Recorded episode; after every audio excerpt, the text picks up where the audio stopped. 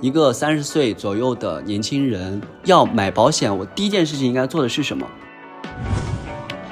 我作为一个小白的保险用户，怎么去检验保险经纪人他是否专业呢？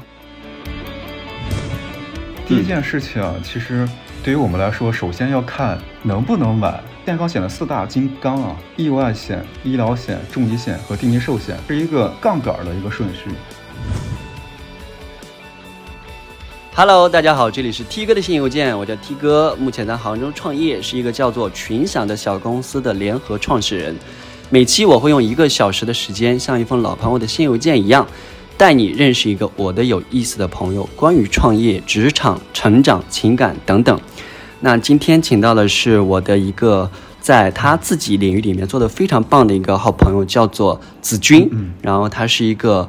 保险行业的从业者，对对，保险经纪人。对我认识子君呢，是当时是在极客上，哎，我觉得这个人发的这个信息还挺有意思的，我主动去加了你。对我其实很少去主动加人的，不是我傲娇，呃，说实话是加我的人挺多的，然后我很难去有精力去再去加别人，除非我特别感兴趣，然后我觉得这个人特别值得深交，我才会。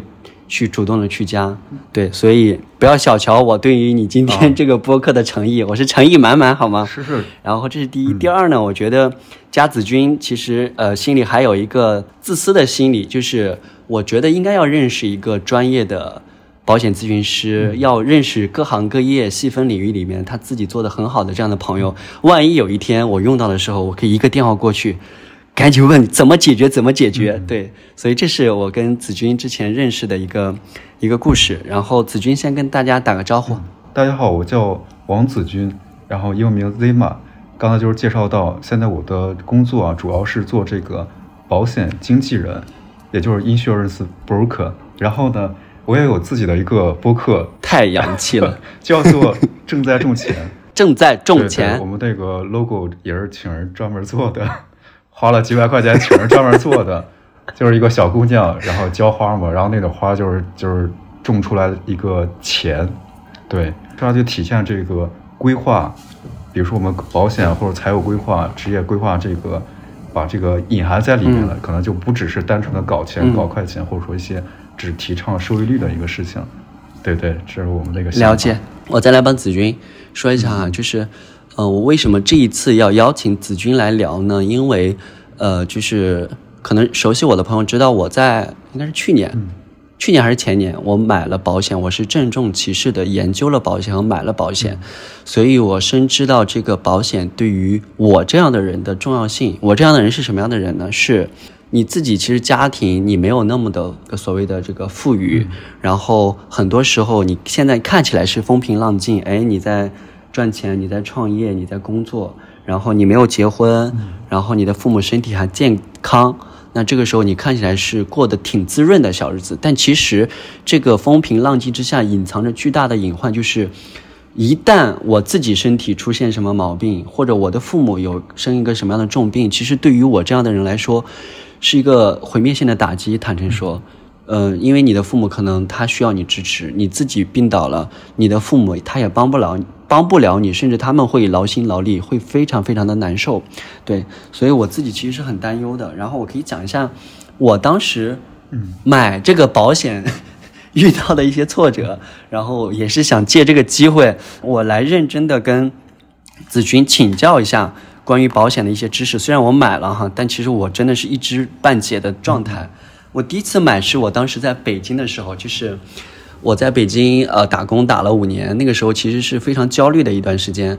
然后我的父母呢，大家都知道是农民嘛，包括到现在一直都是。然后那会儿呢，我刚刚开始赚到一点点钱的时候，我就想到了这个问题，说要不要给父母配一个保险，给自己配一个保险，以以以以防止说万一出现什么样的意外。但是那个时候说实话，就是完全抓瞎，我对于保险一窍不通，我不知道买什么险。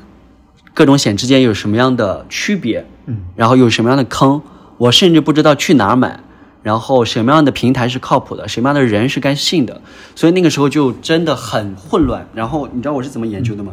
怎么研究？其实很蠢了，就是就是在微信上去搜，然后有一些理财的公众号，然后我就关注了，就反复的研究，他们说应该买什么样的险，去什么平台，然后我就去研究研究，最后是去了一个呃众安，嗯就是当时是腾讯腾讯微信上你可以去众安那里买，因为抱着一种最朴素的想法，就是说微信这么大的平台，对吧？然后它好像是投资了众安还是怎样，然后你又可以在微信里面直接买得到，所以我觉得可能它也许没有那么大的保障作用，但是它至少不会骗你。嗯，我抱着这样一个最朴素的想法，其实当时一个月就是两千块钱，包括我自己的和我父母的，然后就大概知道了可能有什么医疗险、意外意外险、重疾险，大概这几个险的类别，然后随便就买了几个。买完之后呢，这个险就放在那儿了，然后就从此再也不过问了，就逃避。每年到点儿的时候就续费，每年到点儿的时候续费。然后出现一个什么样的事情？在去年的时候，就是我们的群享的创始人，呃，我的老板刘思义，他妈妈不是得了癌症嘛？这个事情其实对于刘思义还有对于我来说冲击还是挺大的，因为你以前总觉得这些事情离你很远很远，但是有一天突然这个事情降临到你的身上的时候，是一个巨大的冲击。那个场景是怎样子的？我我来跟大家描述一下。刘思义可能没有去讲过，我也没有去对外讲过。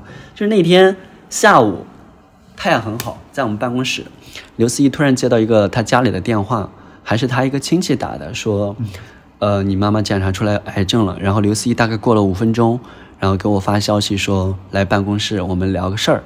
他就大概说了这个事儿，但很快，我觉得刘思义是一个非常镇定的人。他说。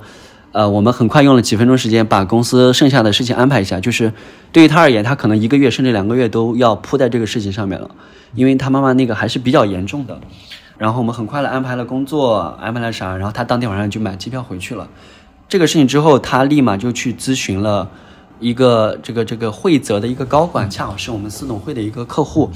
对于子君的信任加成，还有一点就是，呃，第一，刘思义买了惠泽；第二，我们这个惠泽的高管他是我们的私董会客户；第三呢，我自己也买了惠泽，然后子君也是惠泽的这个保险经纪人，所以我还是挺挺信任的。呃，聊这一期，然后刘思义当时就咨询了那个人，他给了他一个非常科学的、详尽的方案。其实到那个时候只能买防癌险，父母那个年纪，你比如说有三高什么的，几乎就只能买这个险了。我不知道啊，一会儿可以再认真的请教一下子君。买了这个险之后，刘思义就非常非常非常强烈的告诉我：“你赶紧去买，赶紧去咨询一下那个人。”然后给我拉了个群，说让我去去打电话咨询一下。当然，惠泽的那个高管小虾老师也是基于对于我们的信任，所以非常耐心的跟我打了一个小时电话，帮我非常基础的科普了一下各种险是怎么回事儿。然后我才知道，我他妈我原先买的那些险都是瞎尖儿买。就是完全不管用，很多险其实我的父母根本用不了，而且对于我来说，我自己买的那些保险都是浪费，它只是说起到了一个心理作用，白瞎钱。然后我就去呃，他告诉我的那个方式，我又去找了他们平台的一个保险经纪人，然后跟他打电话，让他手把手的教我这一项应该怎么填，那个险应该怎么选，然后给了他一个我的预算范围。他帮我制定了一个非常详尽的，在这个预算之内，效果最好、保障最大、最适合我的一个方案，然后我就买了。然后大概一共下来花了不到一万块钱吧，因为我觉得一年差不多一万块钱的这个呃保险的支出，我还是能够接受的。其实，尤其是对于我父母而言，他们那个年纪也买不了很贵重的保险了。说实话，其实更多的钱，主要的三分之二甚至四分之三的钱是花在我自己身上。就是一旦我得什么病了。呃，被车撞了，或者我怎么着了，我嗝屁了，然后都有保障。对于我的父母来说，都有一个非常好的保障。然后买了那个保险之后，我就比较安心了，你知道吗？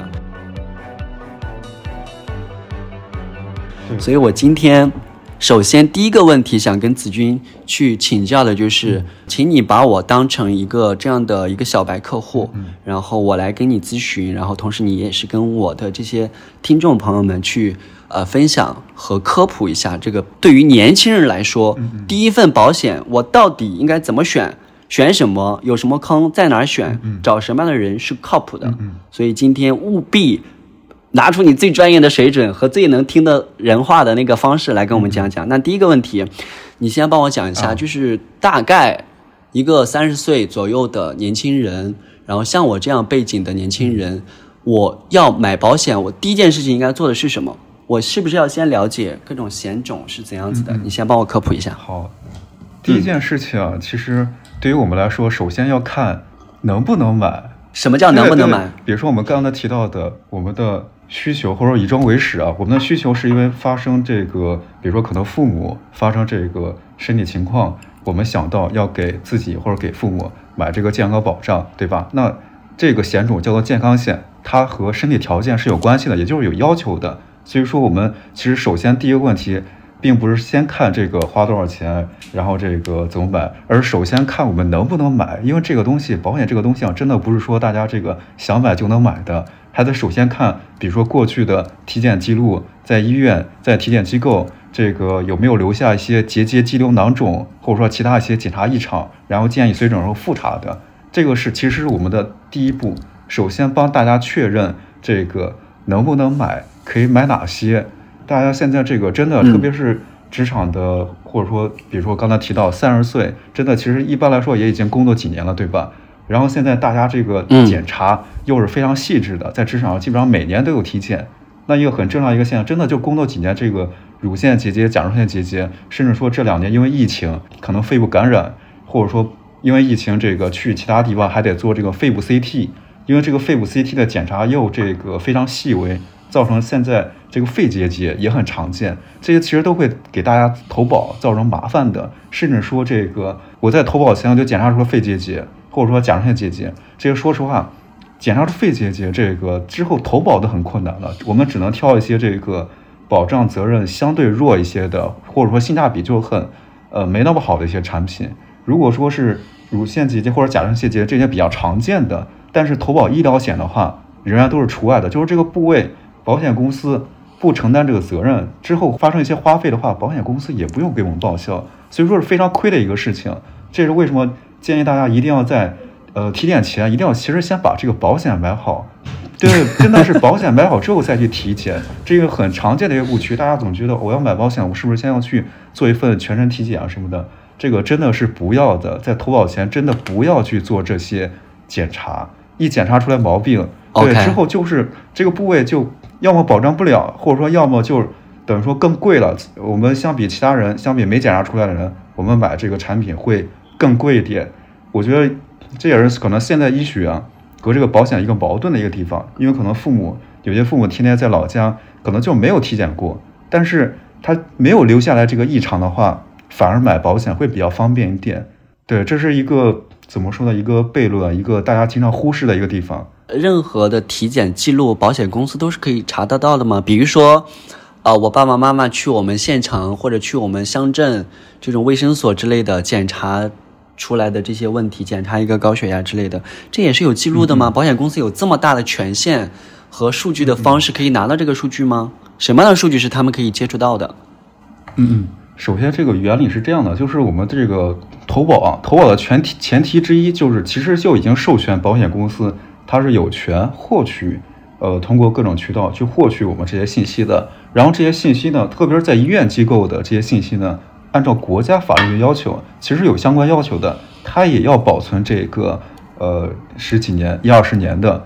只是说，当然客观条件上肯定也存在一些，可能说在老家的一些县城，他可能这些记录就是没有保存下来，可能医院也找不到。这这些情况其实也可能会存在的，只是说我们。但是我们既然是投保了，其实就是寻找一个安心的，其实没必要为之后这个理赔纠纷啊什么担惊受怕的。我们在投保前啊，这些东西其实还是可以由我们呃把好关的，尽量在自己可投保的范围内拿到一个最好的承保条件。对理赔啊，其实它也不是每一个必动必然启动调查的，它只是说有一定的概率。比如说那些投保没多久然后就申请理赔的，然后金额又比较大的，这种嫌疑比较大的。启动理赔调查，概率会比较高一点。了解，所以其实它是一个事后调查的逻辑，是吗？对对，因为这个事前调查成本特别高，它其实还是一个就善意的一个原则，就是把每个人当做一个善意的投保人。所以说会发现，其实保险公司和我们投保人是其实同一条战线上的，我们共同去对抗那些不道德的。销售人员不道德的投保人的，正是那些行为，其实会造成保险公司，它会有些条条框框，先把这些圈定好，对不对，实际上是这样的。明白。嗯，那请问，当我要投保的时候，嗯，我怎么知道我我比如说我我检查出我曾经可能我怀疑我自己有高血压，或者我曾经在我们乡镇和县城里面检查出有高血压，那我怎么知道这个在事后他会不会他是不是已经知道了呢？我每次我都会有这种疑惑。嗯，只能说凭你自觉是吗？呃，是这样的，就是在投保前啊是靠这个自觉的，然后呢。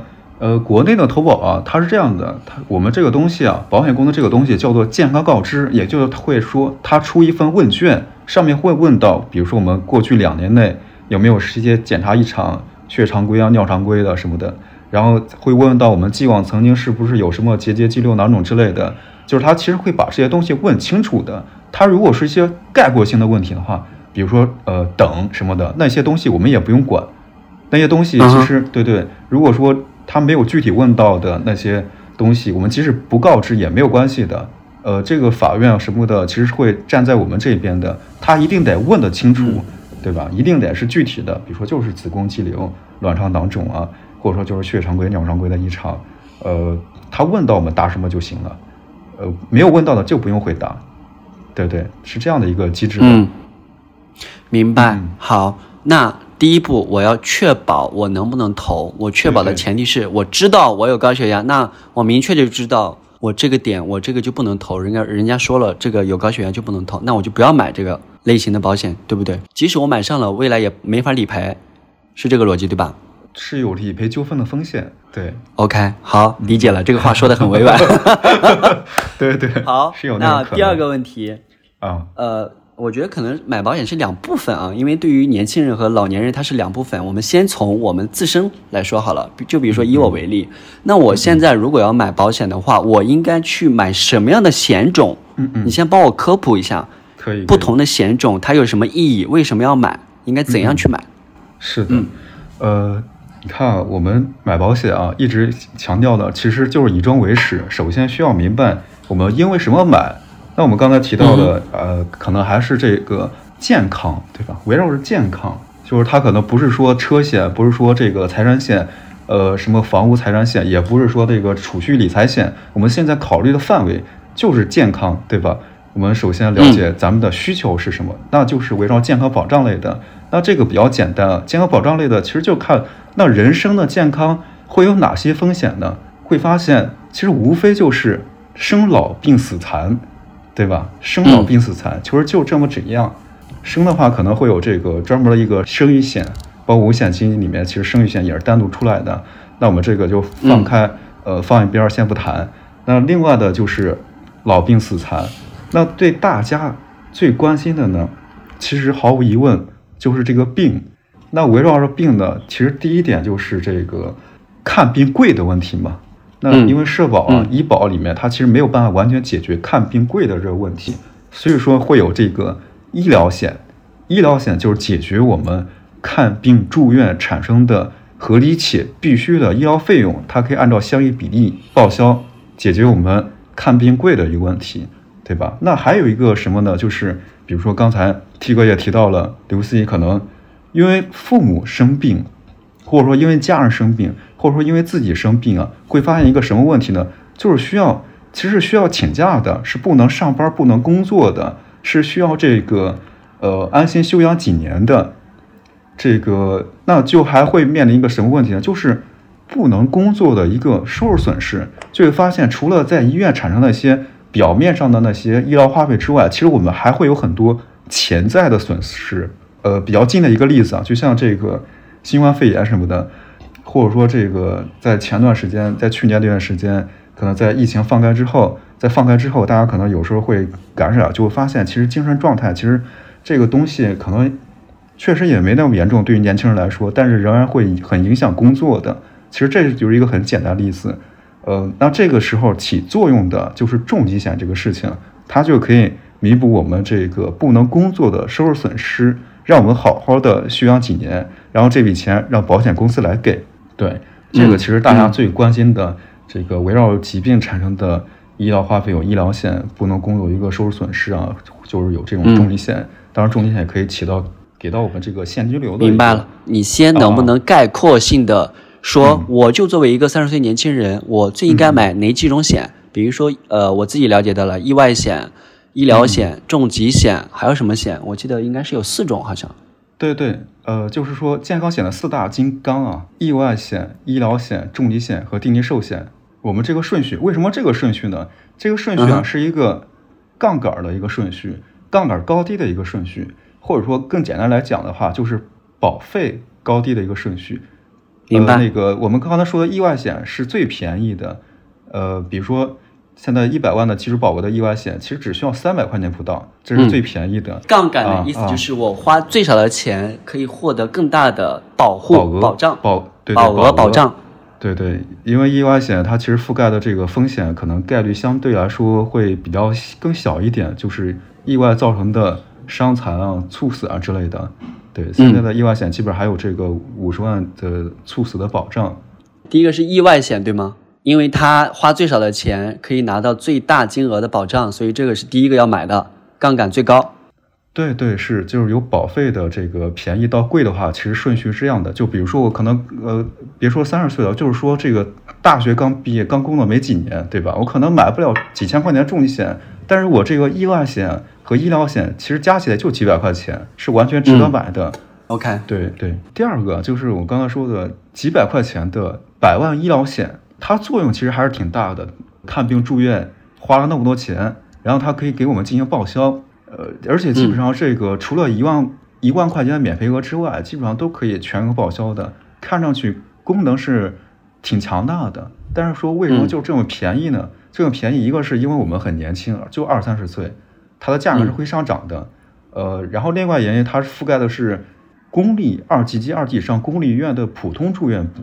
就是说，它不涉及到国际部特、国际部特需部之类的那些什么更高端的医疗服务、更好的一些那个部门。嗯，但是啊，这个普通住院部其实可能很多时候对年轻人、对我们呃也是足够用的，对吧？也只需要几百块钱，可能呃大家请客吃饭一顿饭的钱，但是它其实就可以起到那个覆盖那些极端的风险。所以说，这个也是强烈推荐的，百万医疗险二三百块钱对年轻人很划算的。嗯啊嗯，明白。第二个是医疗险，也很划得来，也很便宜，也要一定要买。然后第三个呢，可能就是重疾险啊，相对会贵一点，因为它和这个医疗险不一样。医疗险是报销型嘛，就我在医院花了几万块钱，它给我报销一定比例。呃，但是重疾险是达到合同约定条件，它直接给钱的。那重疾险五十万给付保额，就是我达到，比如我如果罹患重疾的话，保险公司直接给我五十万，就不用，他也不会管我去医院花了多少钱。对吧？他是直接给我钱的，一把重疾直接给你五十万之类的。对对对对啊！如果说我是罹患轻症的话，就是我确诊是合同约定的这个轻症啊。当然，轻症不是说这个轻微的疾病，而是说这个重疾的前兆之类的那种，其实也是相对比较严重的。那它赔付的比例是百分之三十左右。如果买五十万，其实基本保额的话，就是五十万乘百分之三十，对，就十五万嘛。其实也是实打实的，就直接给到的。所以说，重疾险的一个对突出特点就是。它的频率相比医疗险很低，但是呢，它的理赔金额，就我们看保险公司的年报、理赔报告什么的、月报什么的，就会发现重疾险的理赔金额大概是意外险和医疗险的加起来是它的比例大概是八比二，重疾险的理赔金额是八，医疗险和意外险加起来其实可能只担二。对明白，因为一旦重疾险要赔付，它的金额就会很高。对对是的，而且重疾险还有个特点就是，你看它一般是三十年交保终身，或者说选择二十年交、三十年交这样的，嗯，这样的。但是呢，比如说我作为被保人啊，它有一个这个疾病豁免的一个功能，就我达到合同里约定的这个疾病呢或者说某种条件，是这个保险公司除了赔我钱之外，而且这个是保费豁免的，就是我后面每年的保费都不用交的。那比如说我可能投保第二年、第三年我就。患病了，我就理赔了，我就出险了。这个我其实挺倒霉的，但是你从保费的角度上，我还这个又挺幸运的。我反正我豁免保费了。呃，这个从人性的角度来讲，就是保险公司也考虑到大家罹患都罹患这个疾病的，肯定工作也收入什么都受到影响。那后面的保费其实就还是不用交了。明白。对对，合同继续有效，特别是些多次赔付的。哎，我记得，比如说我我我我买了一个重疾险，叫那个，我我都把我当时的笔记拿出来，你看我当时认真的记了 几千字的笔记，真的。我当时买了一个重疾险，然后他告诉我说，我这个是缴纳三十年，然后是保障到七十岁。嗯嗯，对，所以相当于是 我缴纳三十年之后，在七十岁之前我不用再缴了，但是七十岁之后可能就不保障了，可能会有这样的点，对吧？是是，就是重疾险是固定的，呃，对，固定的特点就是每年交费，比如说我分二十年交、三十交，每年的交费的是这个是固定的金额，它不像医疗险会上涨的，这个是嗯刚刚说的这个固定意思。对，然后刚才提到这个保障七十岁，其实也是一个节约保费的一个办法，就是因为它肯定会比那个保终身的要便宜，大概明白百分之三十左右。对对，其实有很多那我七十岁之后我得了怎么办啊？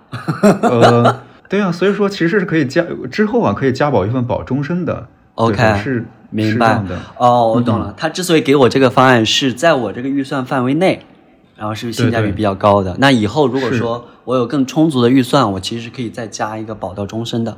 是是，我觉得我这里可以介绍一个标准，就是我们在同样预算的情况下，就是哪些责任是优先级最高的，然后嗯哪些是可以舍弃的。我觉得这个其实挺重要的，我我在这里可以介绍一下。太好了，快说。对对，嗯，其实第一个就是保额，就是我们不论是保终身还是保这个定期，但是保额是最重要的，对吧？我们能买五十万就不要买三十万，因为重疾险啊，你看我们刚才提到的，它轻症、中症、重疾，不论按什么赔付，都是按照这个基本保额的基本保额作为分母啊，对吧？它乘以相应比例，什么中症嗯赔付百分之六十，那就五十万乘以百分之六十啊，那肯定比我三十万乘以百分之六十要赔得多啊，对吧？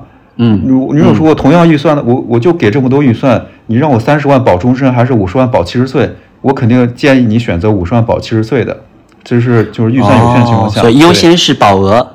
对对，保额是对重疾险来说是最重要的，就是对它特别明显。对，因为像医疗险其实比较标准化，就大家都有这个二百万、四百万什么的，但是大家一般又用不到，对吧？你报报销不了那么多的，花不了那么多的。但是重疾险不一样，嗯所以说重疾险的保额是最重要的。然后呢，才然后呢，就是可以考虑那个，呃，还有一些附加责任，比如说癌症的多次赔付，这个我一般会放在第二位，因为癌症是最高发的重疾。癌症是最高发的重疾，癌症二次赔付，然后就可以这个对后面如果我在这个癌症新发、复发、转移未治愈的话，它也可以对我进行再一次赔付，也可以有一个持续的这个赔付和保障。然后后面的话就是还有一个就是我们刚刚提到的是终身啊，还是七十岁？那我可我可能如果是刚毕业没多久的话，其实肯定那还是建议先选择买定期的，对吧？先确实现在呃预算有限的情况，就先不用考虑到一定要买终身的，可以先买定期的，优先考虑保对对额，不用特别考虑终身。定期范围之内保额比较高的重疾险。对对。然后，呢我觉得今天今天虽然我已经是买过保险的人，我已经是咨询过的人，我今天听着感觉我头也是很大，我得认真的听。是是，这里这里面其实就是重疾险比非较复常复杂杂一点。对对，其实太复杂了。前面的意外险和医疗险就是还好，意外险和医疗险现现在都比较标准化，就像就小像我们现在去买买个手机啊，其实基本上几千块钱都买个差不多的，对吧？但是重疾险现在差异性很大，重疾险说实话，人保、平安、太平洋传统保险公司的产品，呃，嗯包括友邦和这个合资公司的什么公益安盛、中英中意，包括和这个互联网渠道比较多的网红产品的什么，呃，包括刚刚提到众安、复兴、嗯呃信泰百年之类的，你可以说他们是三完全三种类型的、完全不同的这种产品，呃，性价比其实差异是很大的。这就是我提到的，我提到的这个最后一点，或者说最对中疾险来说最次要的一点，就是保险公司的品牌溢价是最次要的，最次要的不重要。对对对对，对于啊重疾险来说的话这样吗是这样的，对对。对，呃，保险公司这个事情啊，它其实和这个险种是有关系的。比如说意外险和医疗险频率高发，对吧？经常用得到，那肯定是说这个保险公司它这个品牌服务什么的，其实还是比较重要的。但是对于重疾险来说不一样，对吧？重疾险或者寿险这种产品，说实话频率是比较低的，可能一辈子什么的就用那么几次，那么一两次。然后呢，呃，一些公司那个品牌溢价，说实话是这个，呃，呃，太高了。就是说，我举个例子啊，比如说七千块钱，或者说一万块钱，我可以买到五十万多次赔付的，赔好几次的，然后赔付比例也特别高，什么百分之一百五十、百分之一百二十。但是呢，他如果说为了选择那个所谓的大公司的，但是他只能买到这个三十万，而且甚至说只能嗯赔一次的，对吧？你会发现它差别是很大的。呃，然后他其实再提倡这个服务我理赔多么快，没有没有没有用啊，因为我们买的是保险，不是又不是快递，对吧？你你强调快有什么用呢？我们重要的是这个合同约定的保障内容，能赔能赔能拿到手的，能拿到的这个才是这个最重要的。包括大家不是快慢，嗯，对，包括大家很多时候担心的这个这个公司我没听说过，然后这个它的理赔会不会卡的比较严一点？其实这个完全也没有不会存在这个问题的。因为重疾险是这个，也是按条款进行赔付嘛。它那些条款，呃，其实二十八种那些高发重疾啊，包括现在最高发的三种轻症，是这个保险行业协会和医师协会联合制定的一个统一的标准。就这，明白？对，高发的其实大家都一样的，差不太多。嗯，对，都是行业要求统一要求的。这个，而且这些高发其实基本上就占了这个百分之八十多的一个赔付比例的。嗯，所以说就是呈现了这么一个特点。当然说，当然说啊，就只要不差钱，呃，也可以选择那个相对贵一点的。但是对大多数情况下，我们这个其实还，呃，对很多家庭来说，还是这个保费要花在这个刀刃上。所以说，按照我们的理念来说，会这个有这么一个相应的取舍的一个过程。对于重疾险来说，因为重疾险真的现在还是相对来说比较复杂，差异性比较大的，它这个。就像我们去奶茶店买杯奶茶，要要不要加糖，要不要加个什么，可以供我们选择太多了，所以说会出现这些信息差吧？对，大概是这样的。明白。线。OK，然后还有寿险，你看我就了解比较清楚哈。我我这四个保险我都买了。对对对对，其实就是刚刚刚才我们提到生老病残，残的话就是意外险，病的话就是意外险，医残的话就是意外医疗险，病的对病的话就是医疗险和重疾险。死的话，其实呃说的不好听点，其实就是这个寿险嘛。但是寿险啊，其实也分为两种两大类型。寿险啊，呃，你看过去啊，过去可能大家保险公司啊、销售人员或者什么的，经常销售的，大家买的基本上都是终身寿险，对吧？比如之前国寿平福、平安福都是那个终身寿险附加重疾险。你先帮我科普一下，寿险意思就是它。保我活到多少岁？如果我没活到，那你给我赔钱吗？寿险是这样的，就是身故或者说全残进行赔付，就是死人死了赔的。就是说这个，其实你发现自己是用不到的，就是留给家人的。明白。这个那对对是，呃，就是这种生病死、生病死亡，或者说是这个呃意外死亡，然后自然死亡，这些都都算是吧？只要是积积了啊。对对，当然这个时候我们其实就会，我们那个挑选标准之一就是那个免责条款。保险啊，它其实主要看两个内容，一个看它保障内容，一个看它免责条款。保障内容就是什么情况下不赔，对，保障情况下就是什么情况下赔，免责条款就是什么情况下不赔嘛，对吧？那我们对于寿险，我们挑选标准之一就是你要看免责条款，肯定是越少越好，对吧？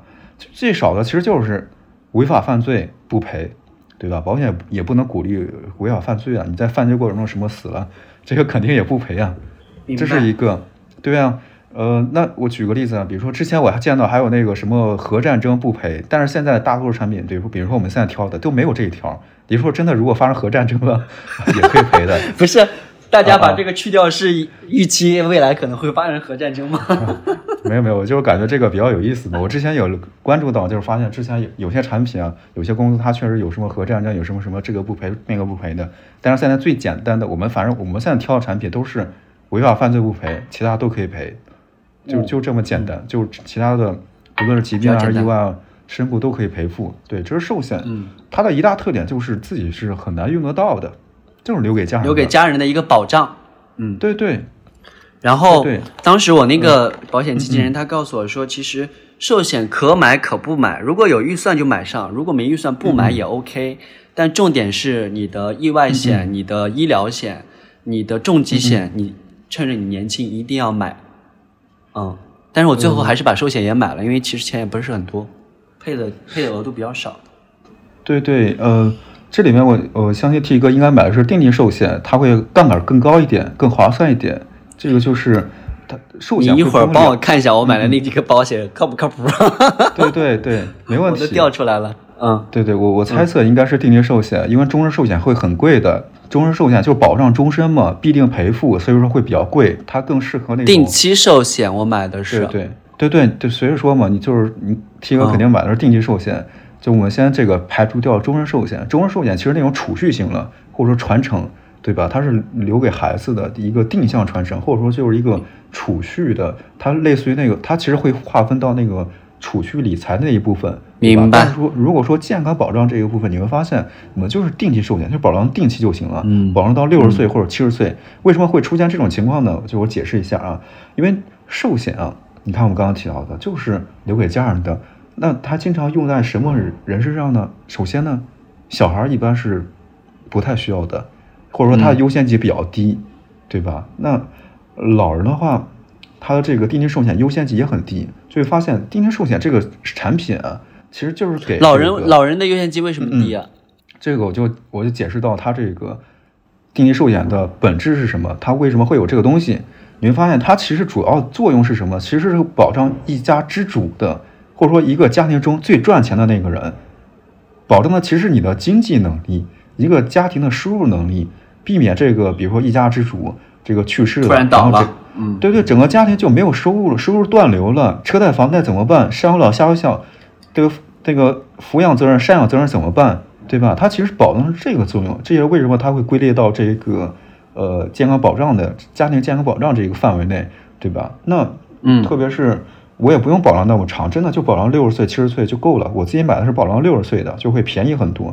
为什么到六十岁呢？因为会发现，比如说我都六十岁了，我的孩子基本上也该长大，他自己都该赚钱了，对吧？车贷、房贷也该还完了，对吧？所以说它原来是这个会杠杆对他杠杆会很高，就相对会比较便宜点儿。比如说我我可能一两千块钱，呃，两千块钱不到买的二百万保额，然后保到六十岁，这个会发现其实这个杠杆还是挺高的，然后把这个车贷、房贷什么覆盖到，对对，或者说举个例子吧，比如说我记得前几年也也没几年嘛，可能就是广州的字节跳动一个员工，不就是也是二十八岁吧，就是健身房内深夜健身啊猝死嘛，对吧？嗯他当时那个，我记得就是他的太太或者说遗孀，就是在群里面说这个房贷太高了，要把房子卖掉回老家。这个这个其实会发现有份定期寿险，其实就可以避免这种极端的情况。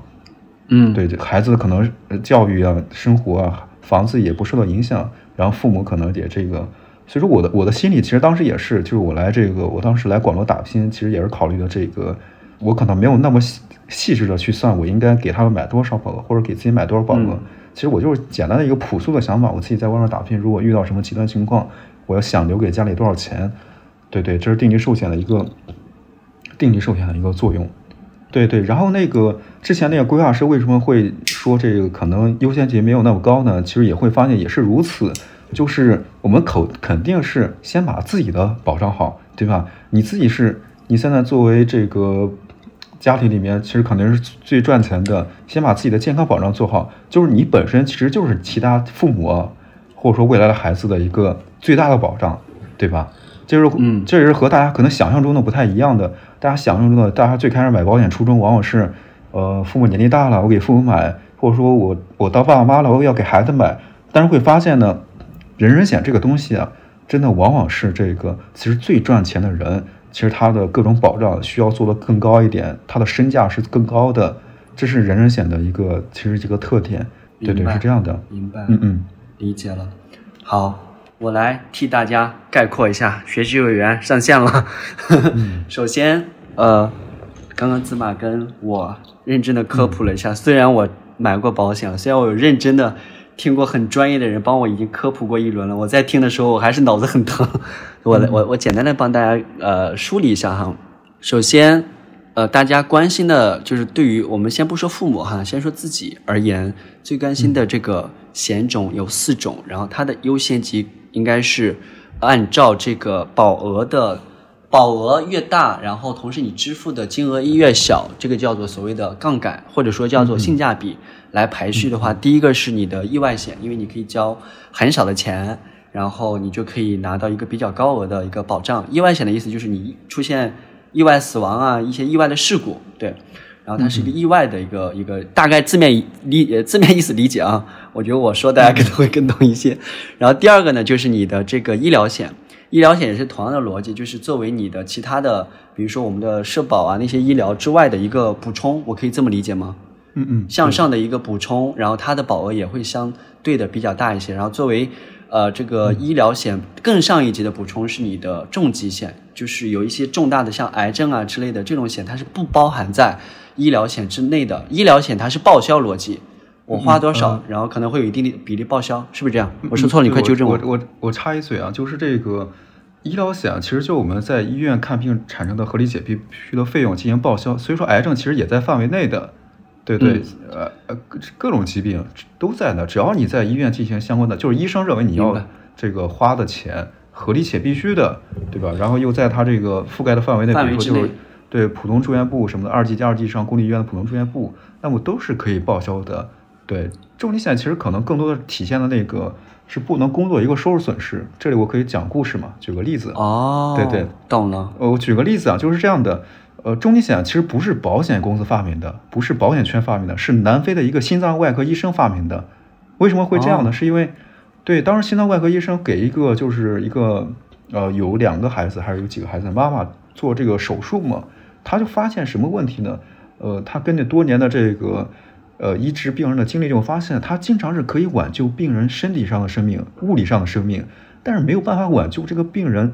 因为看病，或者说因为不能工作，为了休养什么的，财务上的生命是没有办法挽救的。像那个妈妈给他印象很深刻，就是，呃，住出院之后，其实本来安心休养两三年，可能就完全可以恢复的不错的。对对，但是他因为又各种财务压力，又去工作，又去打工，兼职几份工作，然后就病情恶化，就去世了。这个是给他一个很大的触动和启发，所以说他联合保险公司。开辟了这种叫做重疾险这么一个东西的，对对，会发现，所以说重疾险的作用是其实上是这样的，给我们补充现金流，给我们避免这个因为重大疾病，然后这个可以安心休养几年，包括陪伴家人，因为疾病带来的衍生的财务压力，补充的是这个。是是，就是因为他真的是，其实疾病这个事情会发现，其实，在医院那个账单，其实还只是水面上的一个部分，其实，在水面下也有很多的，比如说我之前做这方面研究，也会发现，很多年轻人可能罹患癌症之后，他其实整个职业生涯都受到影响了，对吧？可能你公司对吧招聘，他别的公司招聘，听说你之前有个癌症什么的，其实就会心里边犯嘀咕，你这个工作能力还行不行？以后以后身体条件行不行？对，会带来一系列的，其实真的是大家很多之前没有想象到的这个嗯损失的。对，包括可能我甚至说，当然有很多时候大家也会觉得我我这个股票里有钱，基金有钱，房产有钱，我大不了我卖房卖什么的。但是会发现，其实那我其实你一年几千块钱就可以起到一个杠杆的一个作用，就不至于变卖家庭的核心资产，对吧？我当然如果说。对，比如说我现在股票我还套牢着呢，我这个一九年买的这个基金什么的，现在还亏个百分之一二十呢。你让我这个现在取出来，对呀，这也是亏的。所以说，这其实就是一个合理的一个资产分配，其实完全是可以起到一个更好的一个呃这么一个作用的，也不用变卖家庭核心资产。对对，我首先我觉得，嗯，你今天传达给我一个重要的科普的理念，就是保险它本身是一种。杠杆式的保护，它对于我的人身健康也好，对于我的财产也好，对于我的家庭的整个的呃营收也好，它是一个杠杆式的保护。对对，这首先要立住这个观念。嗯嗯嗯，是啊，这真的是很多时候大家有时候会想，对吧？有钱人或者说他是不是就不用买这个保险了？但是你会发现，对有钱人来说，他这个意识会更强的，因为对他来说，这个是一个更方便的、更便宜的一个手段。我为什么不用呢？对他来说，可能比如说，对吧？我去什么，呃，国际部、特需部一些中高端的私立医院，我还得我也得花那么多钱。但是我现在可以通过这个保险，就可以更便宜的来实现，也不用动用我其他资金，对吧？这个事情它其实真的就是一个杠杆的一个作用。明白了，好，刚刚帮我们系统的科普了几类保险：意外险、医疗险、重疾险、寿险。对于一个年轻人来说，基本上这四个你都要买，但是寿险呢，你可选可不选。但其实寿险你也可以配比较低的额度，也可以买上，其实也没有太大的那个经济上的压力。那接下来我觉得可以针对性的帮我看一下我买的保险哈。我我当时是这样买的，首先说我自己，我自己是这几样都买了的。然后我自己我看看，我自己算下来大概是个，呃。差不多六千块钱，我一年大概是我自己是六千块钱的这个保险的额度，然后我父母大概是加在一起是两千块钱的额度，加在总共是八千块钱的额度。我自己买的是这几个哈。首先我的呃，先说意外险哦，我的妈，我都反正我保额最大的是那个重疾险，这个是大头，花了三千五百九十六。然后第二个高的是那个定呃定期寿险是八百七。然后健康医疗险、医疗险和意外险其实都是两百多，不到三百块钱。各自对对，是就是这个合理吗？首先从这个金额上来说，这个是合理的吗？分配比例是合理的。对对，合理的。呃，意外险、医疗险比较标准化，年轻人买的话，基本上就二三百块钱。明白。好，然后我觉得还有一个细节可能会说到这个买保险的坑上哈，就是，呃，有一些保险你是可以买终身的，就是你只要买入了，它一直会到期，它自动给你扣费。但是有一些保险是。一年一交，然后要再次 double check 确认的。我当时好像有记录是，比如说像这个，呃，像这个，嗯嗯，医疗险，我买的这个医疗险，它可能就是无条件保证续的。然后，但是这个意外险呢，它不是自动续保的，这个很关键。我觉得很多人会，会会会有一个误解，说，哎，我今天我买了，我后面就无忧了，我我我就该怎么着了？其实不是的，因为有一些险它是每年都需要再次确认以及。它不是自动续的，它不保障你可以买多少年的，这个很关键。所以你帮我科普一下这个，因为我买的医，比如说这个医疗险，它就不是自动续保，它是交一年保一年。然后像这个医疗险呢，它是二十年内无条件续的。然后像这个重疾险呢，就是你缴三十年，保障到你七十岁。嗯，然后呃，只有意外险是每年需要手动续的，其他的都是自动续的。这是我了解到的啊。我用最简单的语言，嗯嗯，补充到这里。是，其实这样的，其实很简单，就是一个是短期险，一个是长期险嘛。那像这个意外险、医疗险啊，其实普遍呢都是这个短期险，也就是说交一年保一年，然后来年续保的话，呃，可能他会通过短信的，一般来说是通过短信的方式啊，发送这个续保短信，然后我们续保的话，通过这个短信链接就可以实现续保。当然说，你像。比如说，我们作为保险经纪人啊，其实，在后台上或者说企业微信上，其实是可以看到大家一个续保状态的，所以说也会做出相应的提醒。对，我觉得这个很关键。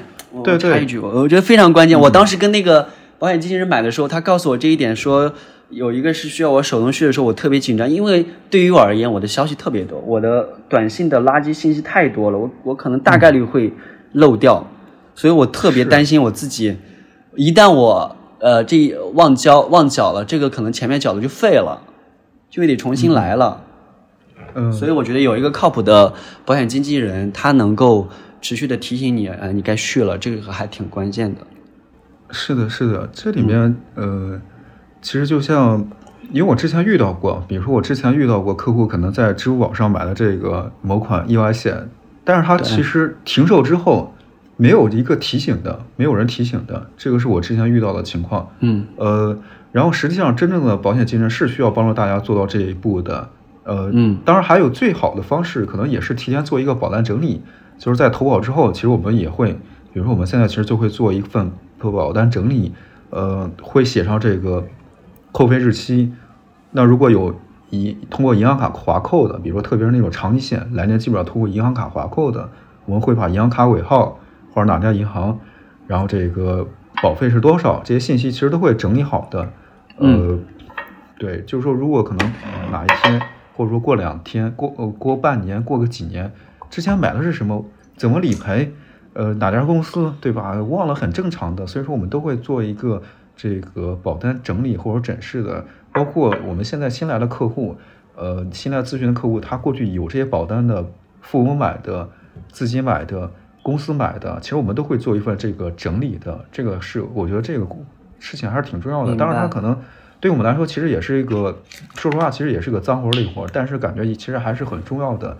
不然的话，真的到理赔的时候，我我嗯，是对自己来说，客户自己来说需要很麻烦，我们也我们有时候也需要查，就是即使有系统什么也需要查，还是嗯提前整理好。我们你会发现，我们在投保前做的很多工作，其实都是为了之后理赔。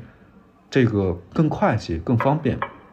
对，了解。然后说回来啊，对，说回说回来，其实我刚才那个问题很简单，就是一个短期险，一个意外险。意外险和医疗险通常来说都是这个短期险种，它就是交一年保一年。呃，来年通过这个短信啊，基本上通过微信、支付宝这个。那为啥我的医疗险他说是无条件续保的呢？应该买的是那个保证续保二十年的或者六年的，对吧？二十年的。对对，二十年的其实其实就那么几款，就是一享无忧、这个好医保、平安平安那个医生保之类的。对，应该我应该买的是，呃呃，一享无忧。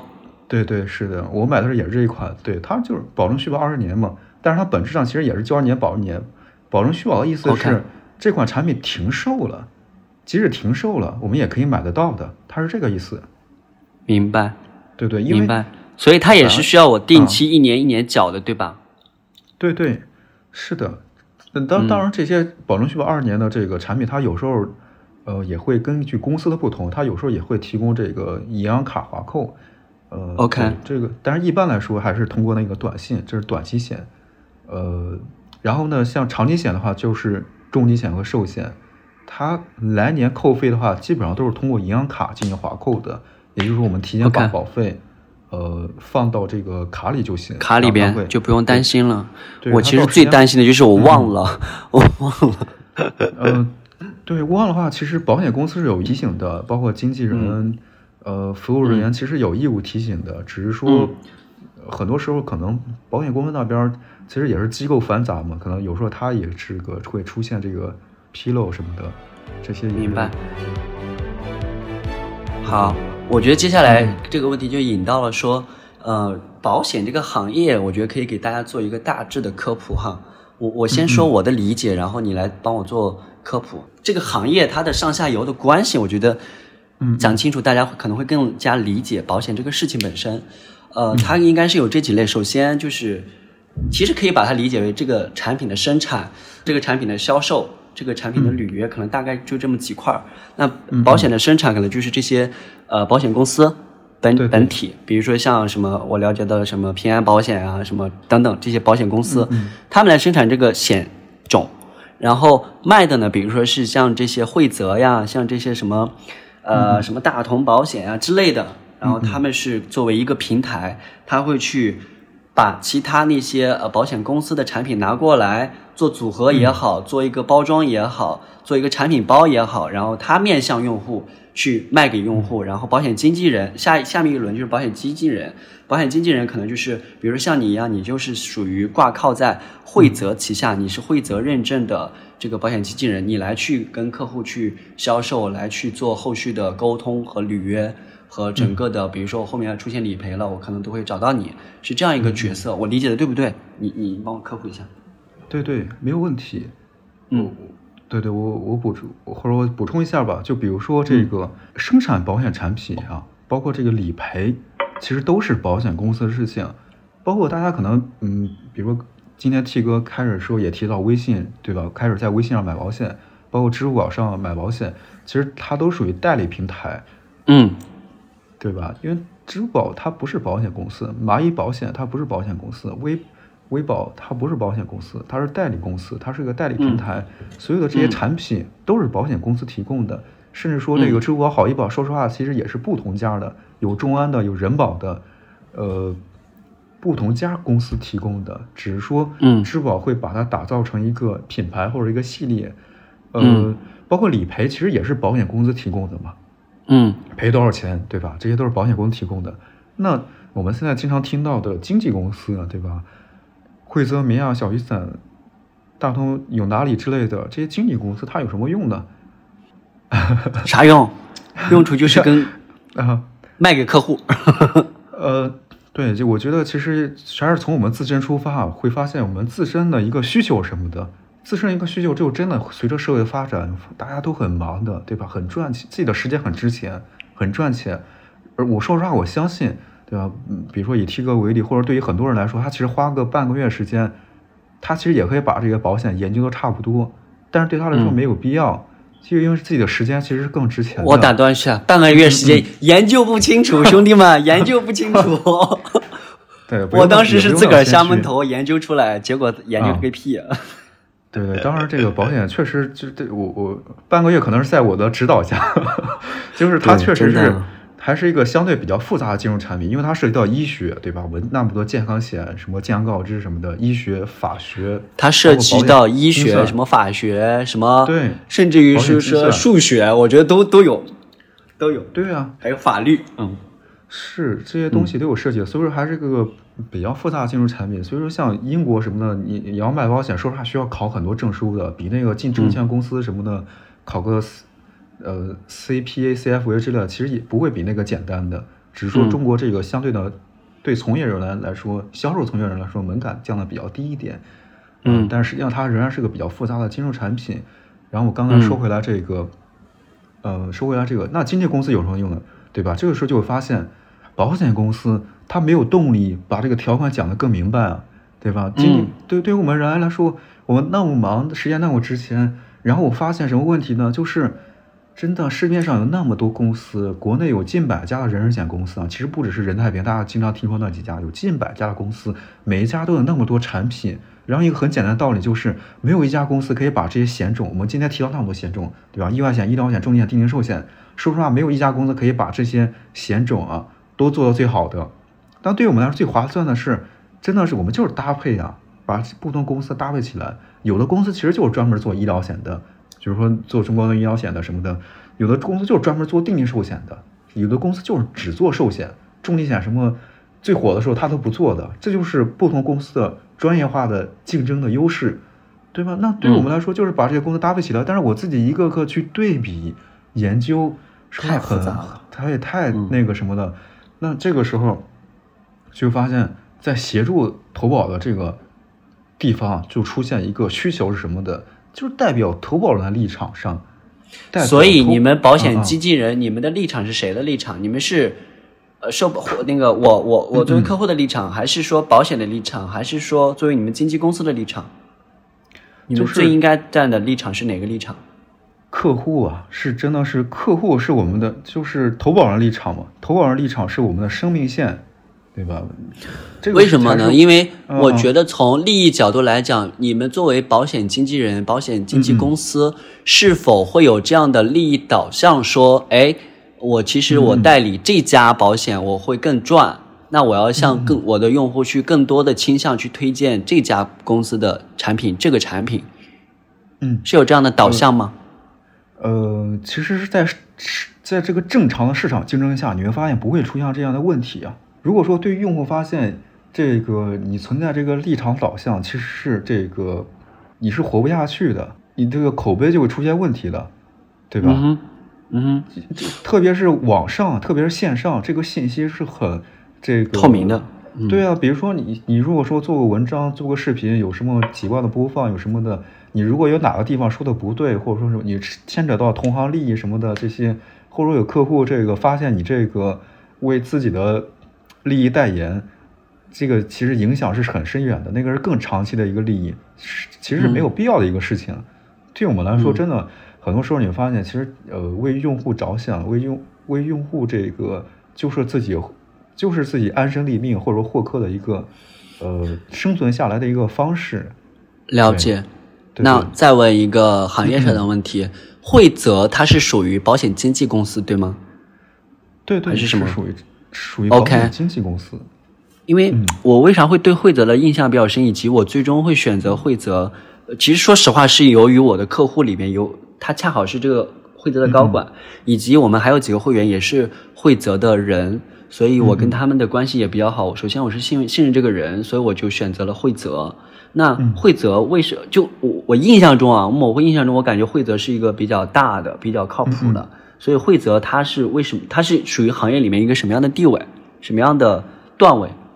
呃，其实也是比较大的，确实，如果论公司规模什么，也是前几名的。只是说有各种维度嘛，可能大家很难排一个一二三四。呃，嗯不过有个标准，就是它可能在前两年，我们在前几年是有纳斯达克上市的，然后嗯这个在国内的保险经纪公司里面还是比较少见的，对吧？嗯，起码也是嗯通过这个嗯美国证监会什么的一个各种的一个调查，一个这个对对，是这样的。呃，然后呢，会的一个优势是什么呢？或者说我比较认可它一个点就是，呃，说实话，有一个点就是老板啊，包括创始团队，是真的就是死磕保险这个事情，或者他就是认可保险，要为保险这个做一点事情的。因为在纳斯达克上市之后，呃，老板包括创始团队其实早就有财富自由了，他们仍然会选择就是死磕保险这个事情。今年是十七周年，就是其实从零几年就开始了，呃，零六年，然后到现在已经十七周年了。其实可能比很多保险公司这个历史啊，国内很多保险公司历史还要长一点的。它的一个优势，我觉得一其实一个是这个呃线上的技术能力，它的系统，这个其实很多公司是呃保险公司啊，很多保险公司都没有这个能力的。这个问题我觉得说到点儿上了。我的另外一个好奇就是，啊啊，作为一个经纪公司，你的核心竞争力是什么？以及包括你刚刚说的我死磕保险这个事情，就是它死磕的那个空间在哪儿？因为在我的理解来看，你作为经纪公司，你无非就是把各家的保险的产品，然后你拿到这个销售的这个这个资格，然后你再拿过来做组合、做打包、做销售嘛。那你的这个竞争的能力是什么？其实我理解，是不是只要拿到这个所谓的经济牌照，你是都可以有这样的权限的？那你努力的空间在哪儿？你死磕的那个空间在哪儿？我举个例子啊，比如说，呃，所谓的一些爆款产品、网红产品，你会发现这个产品啊，其实真的也不是每家公司都可以做得到的。呃，这个东西啊，其实会发现去要求经纪公司，你也要有精算师能力。你也要有相应的系统能力，然后才能给得出这种产品。这个产品为什么能出现？虽然产品是保险公司提供的，但是需求是经纪公司给的，就是经纪公司更了解市场，因为他天天就是和客户打交道的，他天天就是你本质就是干这个的。我更了解用户需求，他这个产品怎么怎么样，他这个用户想要的是什么？你过去的这个产品的这个。那那但是你想要这个产品也不能随便要的，你你也得有这个风险控制啊、精算的能力，这个其实都是一些比较深度的，对，这个其实是经纪公司的这个呃能力之一。然后还有一个呢，就是我觉得要提到就是一个协助理赔的能力，就是理赔是保险公司的事情，但是协助理赔是经纪人和经纪公司可以做到一个事情。然后我这是一个义务还是一个责任？协助理赔。这个问题问的好，我可能我可能之前从来没想过问题，我会觉得它是一个 义务，对不对？但是你如果说真问我，好像也不一定要求。我之前没有想过这个问题啊，对对。但是我我一直以一直以为，我为什么会问这个问题呢？是我当时的那个惠泽的那个经纪人，他告诉我说，呃，因为我比较信任的另外一个点，除了前面那些之外，就是他告诉我说，呃，后续理赔也是找他。然后我很担心找不到他，他告诉我他的电话、他的企业微信、他的个人微信。如果说他后面有职位变动什么的，他还会去有其他的同事来接手。所以我这个还是觉得心里挺安稳的，这是一个点。所以我刚刚问了刚刚那个问题。对，所以好像是更多的是义务层面是吗？没有规定。嗯，是是这样的。不过经纪公司本身啊，我们有提供这个理赔承诺的，就只要从我们这儿买的。都可以这个找我们协助理赔的。我记得那个，呃，回头我具体翻一下。我记得就是，即使不是通过我们渠道买的，但是你可能这个达到一定程度，达到某个条件，其实也可以找我们协助理赔的。然后呢，实际上不是通过你们买还能找你们协助理赔，这个逻辑是啥？这个可能是过去的，就可能在认识我们之前，遇到我们之前就就买了这个，对吧？我那我们也可以帮忙的。这个其实我们也就我之前也做过一些啊。对吧？我之前也做过一些，就网上的大家可能求助的，这个不知道怎么理赔，或者说之前买的遇到一些，就是和之前的那个代理人、经纪人什么闹崩了，然后这个找我们咨询，找我协助理赔。其实这个事情也遇到过的。你从我们的角度来说，呃，怎么说？其实还会还是挺乐意做这个事情的。当然有时候他也是，呃，他也是服务客户的一种方式。对对，如果说从这个逻辑。对，如果说从利益的角度来讲，会觉得其实会有助于，嗯，打造我可能相对更独一无二的一个品牌吧。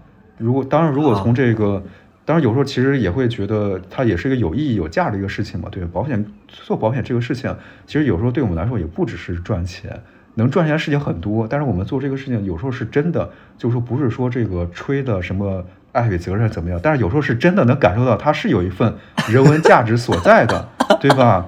是真的。OK，如果是别人讲这句话，我认为是在扯犊子，但是你讲我信，为什么？因为我觉得子君就是一个文质彬彬、慢条斯理，然后感觉是哎有点这样的人文的这个东西在的。嗯，好吧，你说这个话我暂且信了。是真的，对对，因为你会发现，真的，你在这个时代，在这个能赚钱的事情真的很多，呃包括很多，比如说像彩虹妈妈或者一些，他们可能做直播、做带货什么的，其实本可能他之前最开始做保险的，对吧？后来都不做这个，但是我我们这种人，可能即使掌握一些流量的，一个，嗯，呃，懂了。对对，有时候其实是真的，但当然对我来说，可能还有一份原因就是我我就是学这个专业的，有时候 OK 就就是这样坚持下来的，然后。好，包括就和用户沟通过程中，对吧？你这个为他，很多时候真的，我比如说客户是个好了，这块打住，我懂了，我懂你，但是我觉得我们的听众可能会觉得你在扯犊子，所以我要再问一个技术方面的问题。我觉得我我对于我今天的提问的能力，我挺满意的。我又要问一个问题了，请问保险经纪人和保险公司它是一种什么样的关系？因为我感觉好像是它不是一个纯粹的雇佣关系，感觉好像是比较灵活的，是怎么样？呃，嗯其实相好像是一个签约关系，我跟你签约了一个关系，我也不用呃坐班儿，然后我就是你你你我挂在你的名下，我卖你的产品，我跟你产生这样一个契约关系，而不是一个纯粹的雇佣关系，不是员工的感觉，嗯嗯嗯，是这样子的说吗？嗯，明白，是说这个保险经纪人和保险经纪公司是吧？对，呃比如说你和惠泽之间的关系啊，嗯嗯，明白。这其实也是我选择惠泽的原因之一啊。呃，它是这样的，我可能要先从以前说起啊。就像以前的保险销售人员更多属于这个保险公司的代理人嘛。那么过去的可能因为各种历史原因造成的保险公司的它的一些销售培训理念是相对比较落后的，或者说啊也不叫落后吧，就可能年轻人不喜欢的。比如说某家保险公司的理念就是简单听话照做，简单嗯听话照做，你就跟着我做就行了。然后，当然一些浮于表面的形式，年轻人可能更不喜欢的，就是每天跳早操，嗯呃，开早会喊口号，对吧？嗯这个谁喜欢呢？呃，现在年轻人都不喜欢。呃，那至于后来的经纪公司呢，它有时候理念这个可能更适合年轻人一点。比如说，嗯对于惠泽来说的话，它就是一个平等合作的一个理念，这个是比较符合我的理想的。就是我们俩并不是销售管理的关系，他并不把我当做一个管理的、被管理的对象。OK，那我觉得这里又有一个衍生的问题了。如果是这样的关系的话，请问我怎么去把控和培训你呢？我怎么知道你对我的客户是不是有过度承诺，是不是有坑蒙拐骗的嫌疑呢？这个怎么去保障？呃，这个管理，呃，这种方面，我觉得这个它可能不叫做管理，而叫做这个底线合规，对吧？你这这个啊事情是一定要做到的。我我们每个人都是在银保监会有工号的，有备案的，这个东西是底线，我们肯定是要做到的。至于说我们会通过这个，比如说，呃，更平等、扁平化的一个合作方式、工作关系，而不是过去那个销售管理的，你要每天过来给我打卡，你要完成。呃，我说一下我的体验啊，我的体验我觉得还挺好的是，我意料之外。当我去投完保之后，首先我收到了保险公司呃和惠泽他寄给我的这些资料，包括那个资料里面它有明确的说，这个类似于用户反馈的东西，它会有几个条款、几个项目，他说可能会有说，哎，这个你的经纪人他有没有告知你什么样的风险？你的经纪人有没有说过度承诺什么的？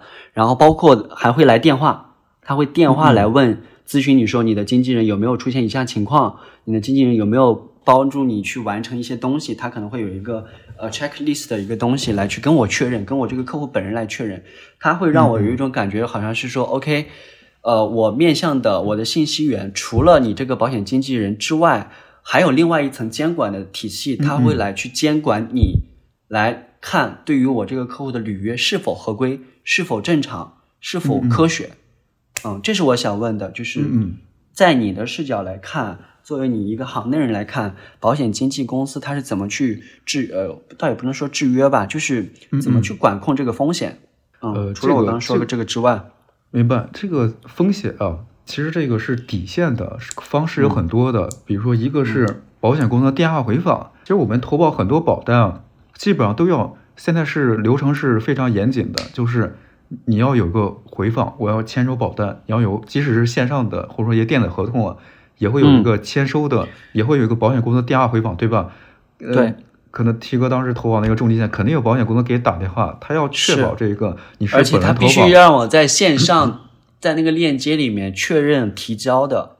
嗯，对对，就是这个步骤，包括一些即使是线上投保，它的一些流程也都是可回溯的。包括现在，呃，还有个东西叫做双录，就是录音录像，就之后投保会更复杂一点，就是可能就是我我们两个人，就像现在这样录屏、录音录像。哦、明白对，全部都是可回溯的。然后那个包括刚刚，即使没有录音，呃，在现在或者在录音录像实行之前，我们的这些，比如说呃，很多那些电话沟通啊，其实银保监会它都是抽查的，它可以抽查的。明白，明白。对对，这些。所以它的监察机构是保监会。呃，当然现在改名了嘛，叫做金融管理局，国家金融管理局，就是今年改的嘛。哦，他是把那几家都合在一起了，是吧？那那那哪几家来着？什么？嗯，最早是，对对，最早是保监会、银监会，现在是银保监会。呃，今年改成这个国家金融监督管理局、金管局。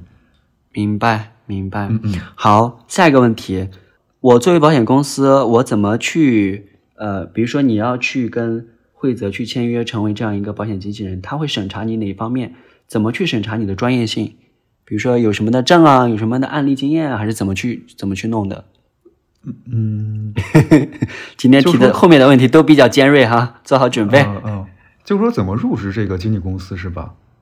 对，就是他，在我我作为客户，我最关心的是我要知道你，你说你是惠泽的经纪人，我怎么知道你你你是不是专业呢？那作为保险经纪公司，他怎么去审查你？嗯嗯，明白。呃，都有哪些条件？明白，我以这个，这个是在以前啊，在以前会有个从业资格证的，就是你要考的。但是后来呢，可能就是国国家政策什么的鼓励，然后放开这个，就把这个证书什么的，或者说这个考试交给经纪公司来做的，交给保险公司来做的，就是你作为公司自己来管理这个就行了。所以说，可能更多时候这个。门槛高不高，严格不严格，这个队伍怎么样，团队文化怎么样？它更多的真的还是由这个公司的团队长或者说团队总监来这个管控、管辖的、把控的。所以说，在不同公司、不同的部门、不同的团队之间，它也会涌现不一样的风格。以灰色为例啊，其实它也会有不同部门。比如说，呃，之前 T 哥接触的齐心这个部门，我们那个规划是什么呢？它是其实非常就类似于我们。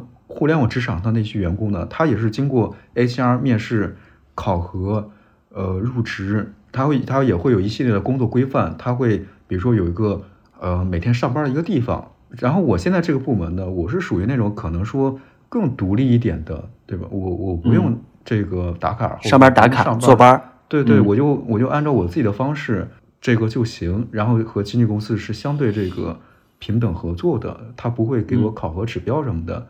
对对，所以说也会有不同的关系啊。你会发现这个，那像我这种我这种的，可能更适合这个能力更强一点，就不就不谦虚的说，就我这种方式可能适合能力更强。所以，他保险经纪公司也会根据说我这个人，我面对的这个人他的能力，我来去区分他应该是怎么样一个工作模式。是是，它是有不同的工作模式的，有的就是它可能就类似于公司职场似的，大家每在同一个地方上班的，每天打卡的。那你们会有定期的培训和定期的这种考核吗？来去来去检验你这个人儿。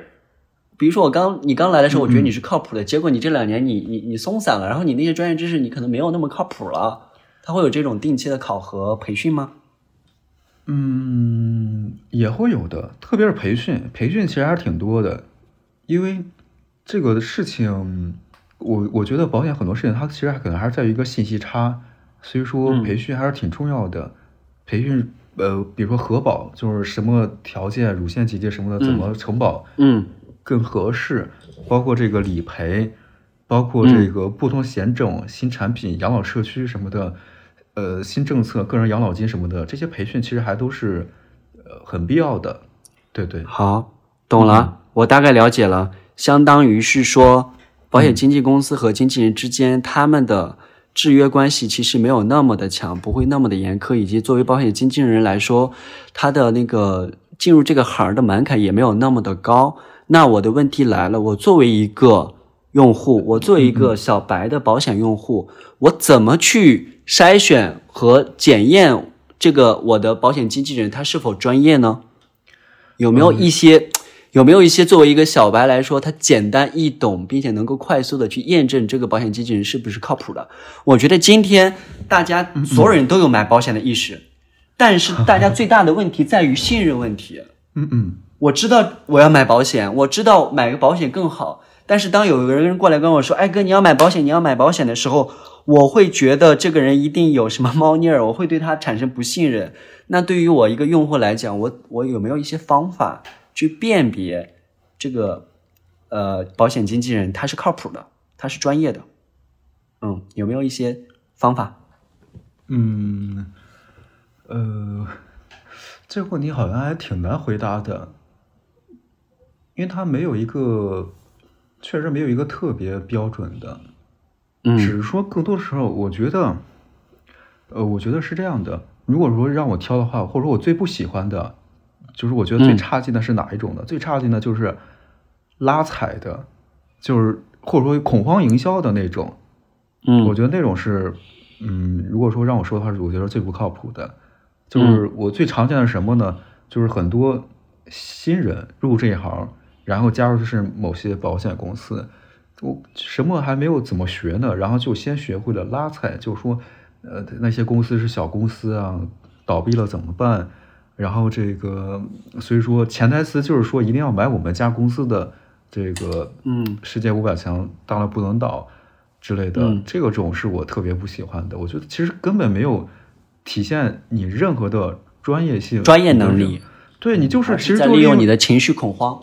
对对，就利用恐慌营销，就好像这个保险公司倒闭了怎么样？但是你这，就而且这些言论和保险法和监管、金融管理局什么的主旨是完全违背的，然后也不符合职业道德。比如说我们要考个什么金融理财规划师什么的，其实第一章就是不要拉踩同行，不要这个，对吧？我我们去银行或者说去证券嗯什么的，你银行员工或者说证券，我们这些类似同样金融三驾马车的这些人，他们从来应该很少说这个那家银行要倒闭了，你买那家银行存款什么什么的。那告诉我们的听众朋友们，如果说你的保险经纪人跟你说：“哎呀，那家公司不好，这家公司好”，这个人就 pass 哈，这个人不专业。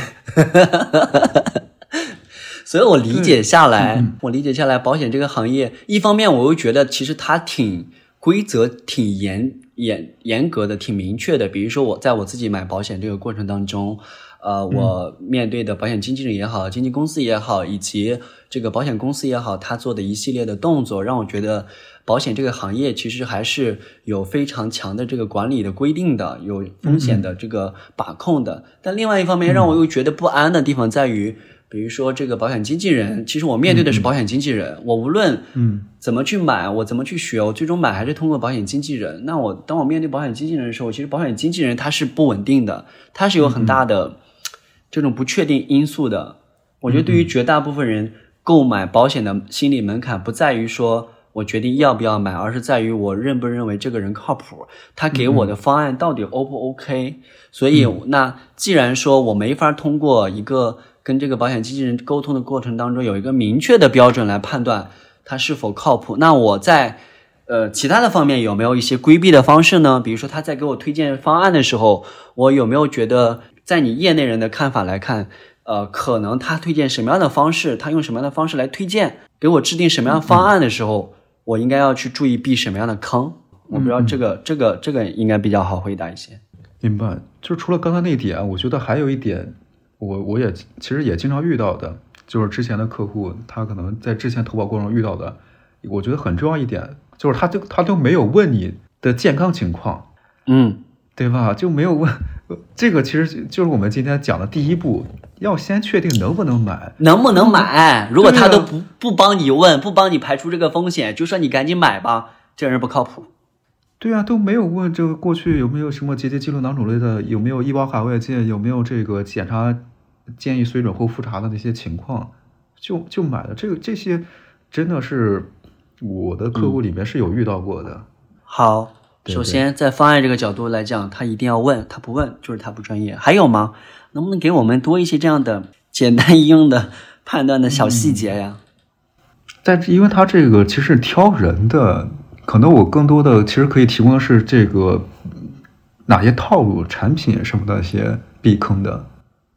既然我判断不了我的经纪人，那我判断这个方案、这个套路，我怎么能识别这个套路？我想问的是这个。可能还是和结合我们，比如说今天提到的，呃，一个是能不能买，一个还是要这个以终为始，首先了解到我们需要的是什么，奔着我们嗯。解决的这个目的去的。比如说，就是这个呃生老病残，而不是说一定要硬推我去买什么买贵的，嗯贵的储蓄的终身寿险啊什么的，先先把这个健康的保障做好，先把自己活着的时候遇到的风险做好，然后再考虑那个可能后面的储蓄啊，包括留给家人的，包括未来长期的，它会有这么一个顺序的，这是一个合理规划的一个前提。嗯。对，就不是为了卖产品而卖产品，不是为了，呃，因为我真的也遇到过，就是客户就是拿着我拿着这个产品问我这个怎么样，呃，这个某康某安，嗯，某寿的推荐的怎么样？我其实问他，你买这个产品是为了？为了啥？嗯，他就。懵了，他就发现就是啊，好像是人家推的，觉得这个产品不错，要下架了，我要赶紧买。这个 OK 怎么怎么样呢，对吧？你你但是你你真的是以终为始，你要首先想明白我为的是什么，你的目的是什么，你的需求是什么，你看中了它哪一点，这个，然后我们再讨论接下来的。我了解，对吧？对我对我们来说，真的是我了解你，我真正的了解你的需求是什么，我才能知道怎么更好的给出一个合适的方案。我可以我可以举个例子嘛？就就拿我最近遇到的，我举个例子啊，我嗯，举举个企业端的客户可以吧？可以啊。我我我觉得也挺短典型的。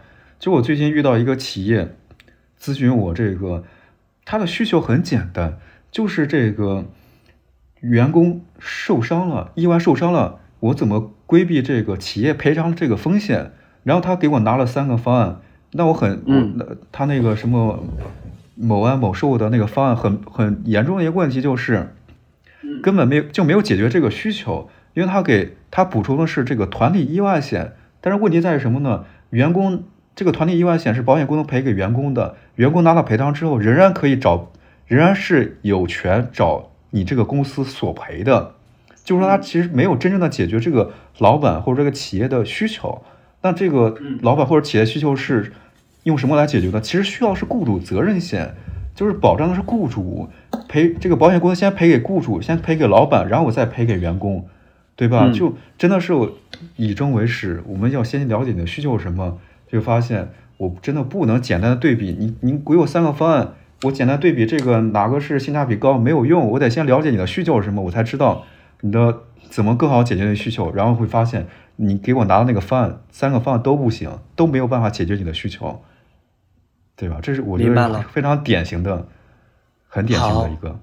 好好，明白了。然后呃，还有一趴我们没有聊，我们快速的来聊一下，就是我们刚刚说的是给自己买嘛。那如果说嗯我现在要给我的父母买，大致的规划应该是怎样子的？我们简单一点，这块就简单一点。呃，父母的健康保障其实也很简单啊，真的很简单。就你看我们刚刚提到的，意外险和医疗险很重要，嗯然后对的，他们都要的。当重疾险呢，一般来说四五十岁以上的父母啊，五十岁特别是五十岁以上的都不用买重疾险了，就很贵，就杠杆特别低，对吧？可能是一个一年大一一两万，但是可能只能买到十几万的保额，就对吧？你嗯发现这个杠杆是很低的，真的还不如把这个医疗保障做好，甚至说买份终端医疗险，去一个更好的医院，除了解决看病贵的问题，还能解决看病难的一个问题，对吧？这个嗯会更划算一点。什么险？你刚刚说的我没听清。中高端医疗险，中高端医疗险是什么？就我补充一下，就是你看我们刚才最开始提到百万医疗险很便宜，就是覆盖二级、及二级以上公立医院的普通住院部，它是解决看病贵的一个问题。但是现在会发现，大家经常遇到什么呢？其实不只是看病贵，还有看病难的问题。比如说，我有客户就是协和医院的、北京协和医院那些门诊的挂号挂不上，然后包括嗯这个陪这个父母啊什么的去医院，会发现经常呃排队三小时，看病三分钟，对吧？这个很常见。那我买了这个险会怎样呢？我会有优待吗？嗯，你说中高端医疗险会有的，中高端医疗险它是可以覆盖到那个国际部、特需部，包括一些 OK，我知道我买过这个保险，我买过，不是我买过，是公司给我买过啊，这个很贵的，这个真的很贵的，是的，一是的。年两万块钱，买了两年之后就没有再买了。然后他会，我说一下我的体验，就是你去看的时候，首先你不是去一般的门诊，你是会去国际医疗部，然后呢那边会有专人接待你，然后包括帮助你去挂哪个号，他帮你拿走完所有的流程。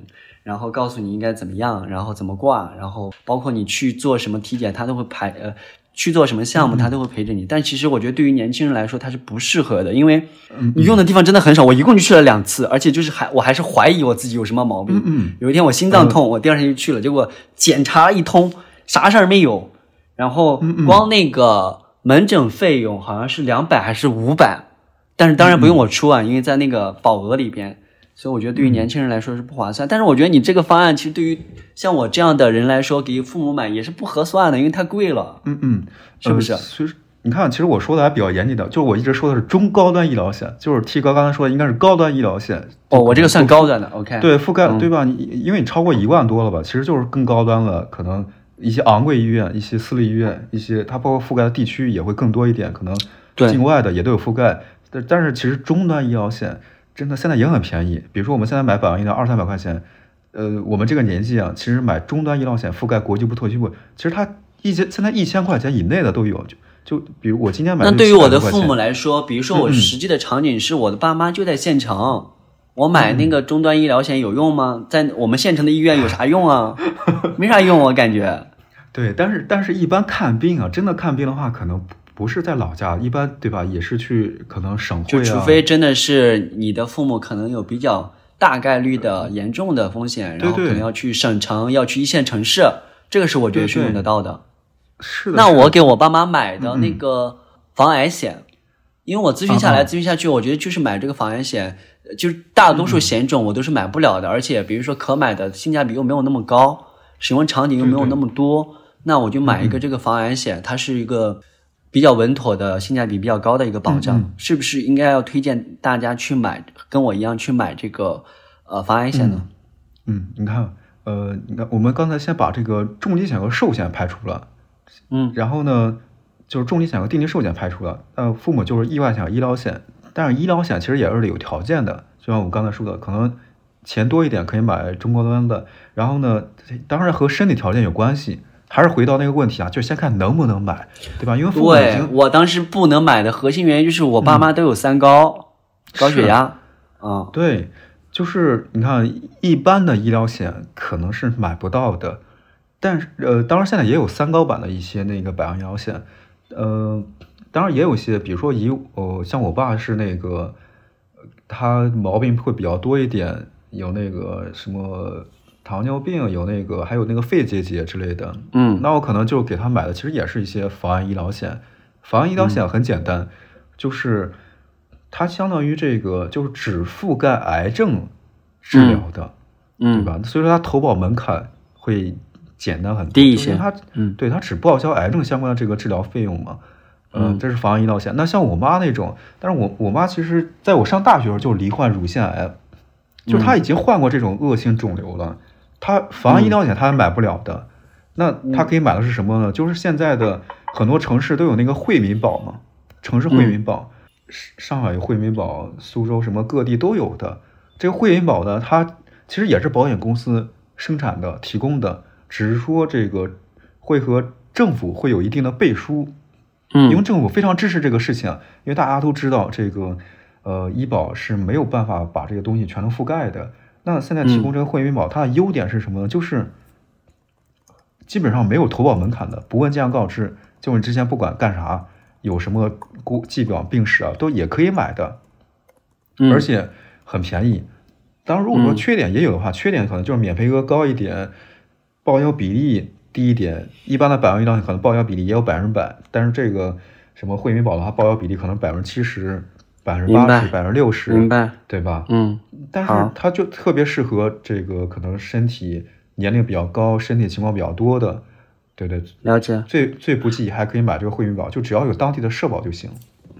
了解。好，你评价一下我，我的保险知识是不是比普通人要高很多？是我的保险知识，我觉得比绝大部分百分之九十以上的普通人要多很多，多很多。但我今天也依然听得很累，因为保险的种类 其实太复杂了，而且每一种保险适应的情况，对于你不同的需求和你不同的状态啊，太多了。所以首先，我觉得我我我们收个尾，然后我先来嗯站在我的视角，我来总结一下我吸收到的知识，是作为一个可能三十岁上下的年轻人，我应该怎么去考虑保险？他考虑的逻辑和顺序是什么？我们不谈论那些保险的细节，因为我觉得这是保险经纪人、保险公司作为专业的机构和人去去做的。我觉得我们今天这一期播客给大家最大的收获在于。我有一个保险的意识，当我选择保险的时候，我大概知道方向是什么，逻辑是什么，我怎么去找，怎么去看。我觉得是这是这一期播客最大的价值。那站在我的视角，我了解、我理解到的，我来总结一下这一期播客啊。首先，当我要决定要买保险的时候，我第一件事情要知道的是，我为什么要买？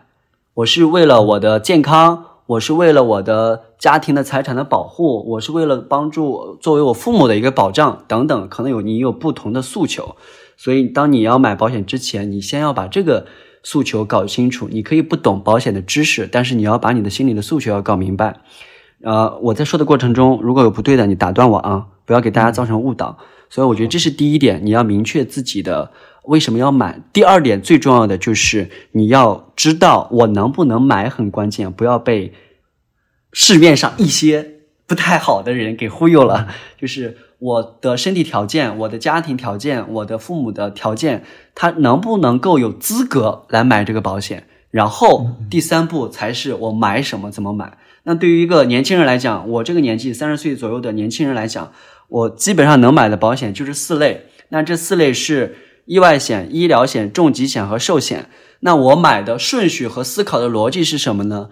呃，这个就是我们第四点。我的顺序和逻辑应该是以我的杠杆哪个更高，我优先考虑买哪个。就是这个杠杆的意思，就是我花最少的钱得到最大额度的保障。那最大的是谁？按照这个顺序来，这四类最大的应该是首先第一是呃这个意外险，第二是什么？医疗险。对对，是的，第二是医疗险，第三是重疾险，然后第四才是寿险。那呃，根据我的理解，其实寿险这个事情对于年轻人来说，你可买不可不买。但是由于寿险也比较便宜，如果有这个财务的预算，还是可以买上。对，你看，按照我自己的这个方案啊，刚刚呃那个那个那个子君也也帮我验证了我的这个方案是合理的，所以我可以把我这个方案跟大家说一下。我买的四个保险。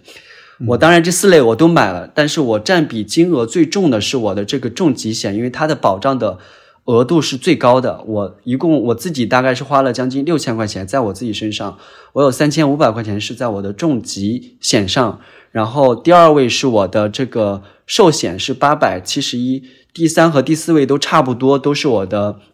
呃，医疗险和我的意外险，因为年纪比较小的话，其实这两个险种它花的金额和钱是比较少的，各自是两百，一个是两百三十多，一个是两百九十多，所以加在一起大概就是六千块钱左右一年这样一个额度。那呃，这是我的我们刚刚说的我买保险的整个的思路。我觉得大家今天要去吸收的不是说你要记住 Toby 说推荐了哪个保险，你不需要记这个。我觉得大家核心要吸收的是。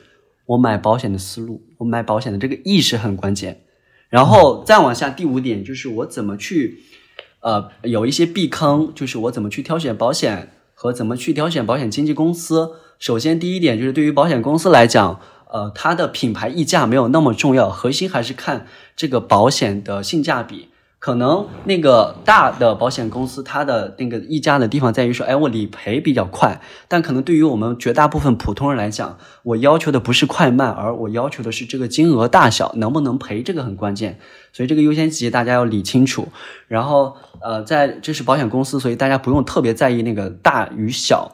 然后第二个就是对于保险经纪公司来说，我我自己觉得保险经纪公司还是要挑一个靠谱的，挑一个大的。你不能说。保险经纪公司也不要看啊，所以我 我自己信任惠泽的原因就是，除了我认识的人之外，以及我后面了解到惠泽它也是个很大的公司，包括惠泽应该去年还是前年上市了，对吧？嗯嗯。所以我觉得作为一个经纪公司很靠谱，呃很重要。那最最后一环，我觉得更关键的是你的保险经纪这个人很关键，保险经纪人很关键，因为我们在我刚刚你帮我科普的这个信息来看，其实。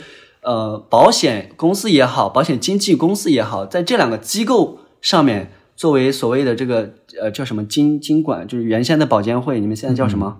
经管会、经管局，对，经管局，他们都有非常成熟的和严苛的这个呃审查和管理机制。但是对于保险经纪人来说，我自己的理解还是门槛相对低。然后没有那么明确的说考核这个人的专业能力，他只是对于保险经纪公司来说或者保险公司来说，他有一个兜底的风险管理。但是在这个过程中间，我认为保险经纪人他的这个弹性还是比较大的，所以选择一个呃靠谱的、你信任的保险经纪人还是非常关键的。嗯，至于说怎么去选，我们刚刚只提到了一点，因为确实太费标了，我觉得就是。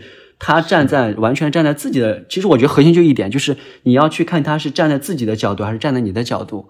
当他站在自己的角度的时候，他会去说别的公司不好，别的保险不好，我们的好。这个时候他完全是站在他的角度。站在你的角度是，我今天我的预算是这么多，我的需求是这么多，你要给我配最好的。当我发现你给我配的这个不 OK 的时候，你要给我合理的调整的方案。这是我感受到的，我当时那个。呃，惠泽的保险经纪人，他给我的所谓的专业性的感觉啊，所以我觉得还是要选择一个靠谱的保险经纪人。那，嗯嗯，基本上我理完了哈，我觉得这是我们今天的精华所在，我梳理出来精华所在。我有没有什么问题纠正和补充一下？呃，没有什么太大问题，没有问题，挺好的。对对，挺好的，挺好的。就是就是就是我反正我可能想补充一点，就是现在这个市场情况确实是这样的，就是可能之前从那个卖方市场，但是现在其实已经进入到买方市场了，就是因为保险公司挺多的，所谓的世界五百强大的多的公司其实也挺多的，几有几百年历史的合资公司，合资背景的也挺多的，然后产品呢其实也是比较丰富的，呃，发现这个时候呢是真的是很多时候不是说这个产品好不好坏不坏，而是适合适不适合。对对，而且这个时候，而且我们可能作为比如说，嗯，博客听众啊，或者说一线城市啊什么的，会发现保险经纪人可能还是遇到的，还是总是有有的。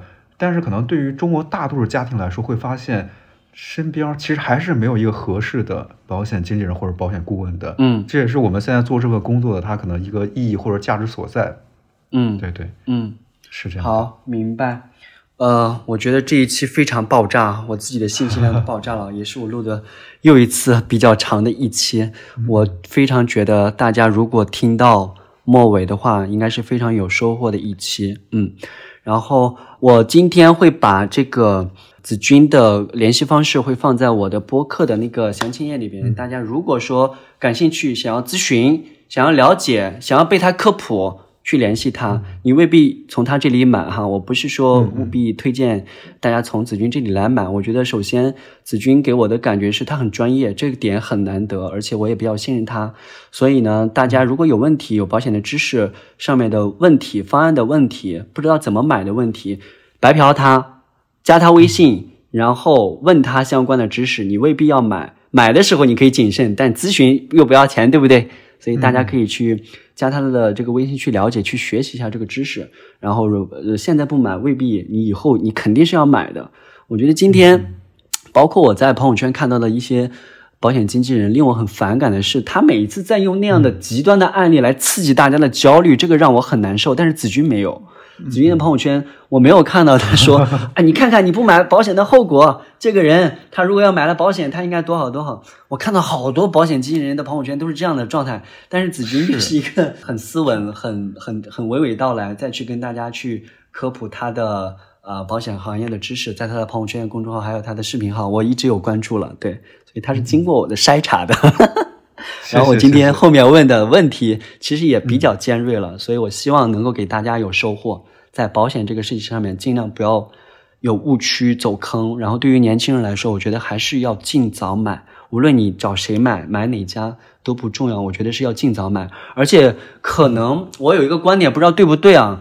很多人在买保险的时候，在第一次买保险的时候，特别怕容易吃亏，而且在追求完美，我觉得这个点似乎是不对的。我觉得我的这个买保险的路径还是挺 OK 的。比如说，嗯，我我我一共有两次买保险的经历嘛。第一次是我之前在北京打工的时候，那时候我也不懂。那那个时候我在我的经济范围之内，我买了，嗯，我买了。虽然在事后我看来，我买的那个不 OK，不划算，甚至于有的买的都是有点废的。但是我觉得那个买的那个经历它是重要的，因为它让我知道保险有有哪些坑，可能这个坑对于我而言，它可能是必踩的。只是在当时我没有碰到一个合适的保险经纪人嘛，那我是自己研究的，那我就踩了。但这个踩的经历很宝贵，它让我知道保险应该是这样子的。然后在我第二次去识别的时候，我就非常谨慎和非常的有相对一定的这个专业一点的眼光去看保险、保险经纪人、保险公司这个行业，然后才能知道怎么去识别。所以我觉得大家可能在第一次买的时候，不要害怕不完，不不要害怕买的是。一个不完美的，我觉得不会有百分百完美的状态的，而是你要先去买，买了就有保障，没买就没有。所以在你经济预算范围之内，呃，要尽早买。然后，当然，你更好的选择是你有靠谱的经纪人、靠谱的保险公司、靠谱的产品，你买了那当然最好。如果没有，那我觉得也是要先买。我的感觉啊，要先买。嗯，行吧。我们今天这一期，我觉得我自己又是一个非常。收益大的一个事情，后续我觉得我的保险还需要一些补充，因为我觉得我之前买的那个保额还是偏少，我说实话。然后后续我再来找你私下咨询好了，今天就不耽误大家的时间了。好的，好的，谢谢子君，这一期我非常非常有收获，也希望对大家有收获。然后有问题大家可以去加子君的微信，在我的这个详情页就可以看得到。我们今天这一期就先到这里，拜拜，谢谢大家。嗯嗯。拜拜，谢谢大家，谢谢 T 哥，欢迎大家关注 T 哥新邮件。好，拜拜，拜拜。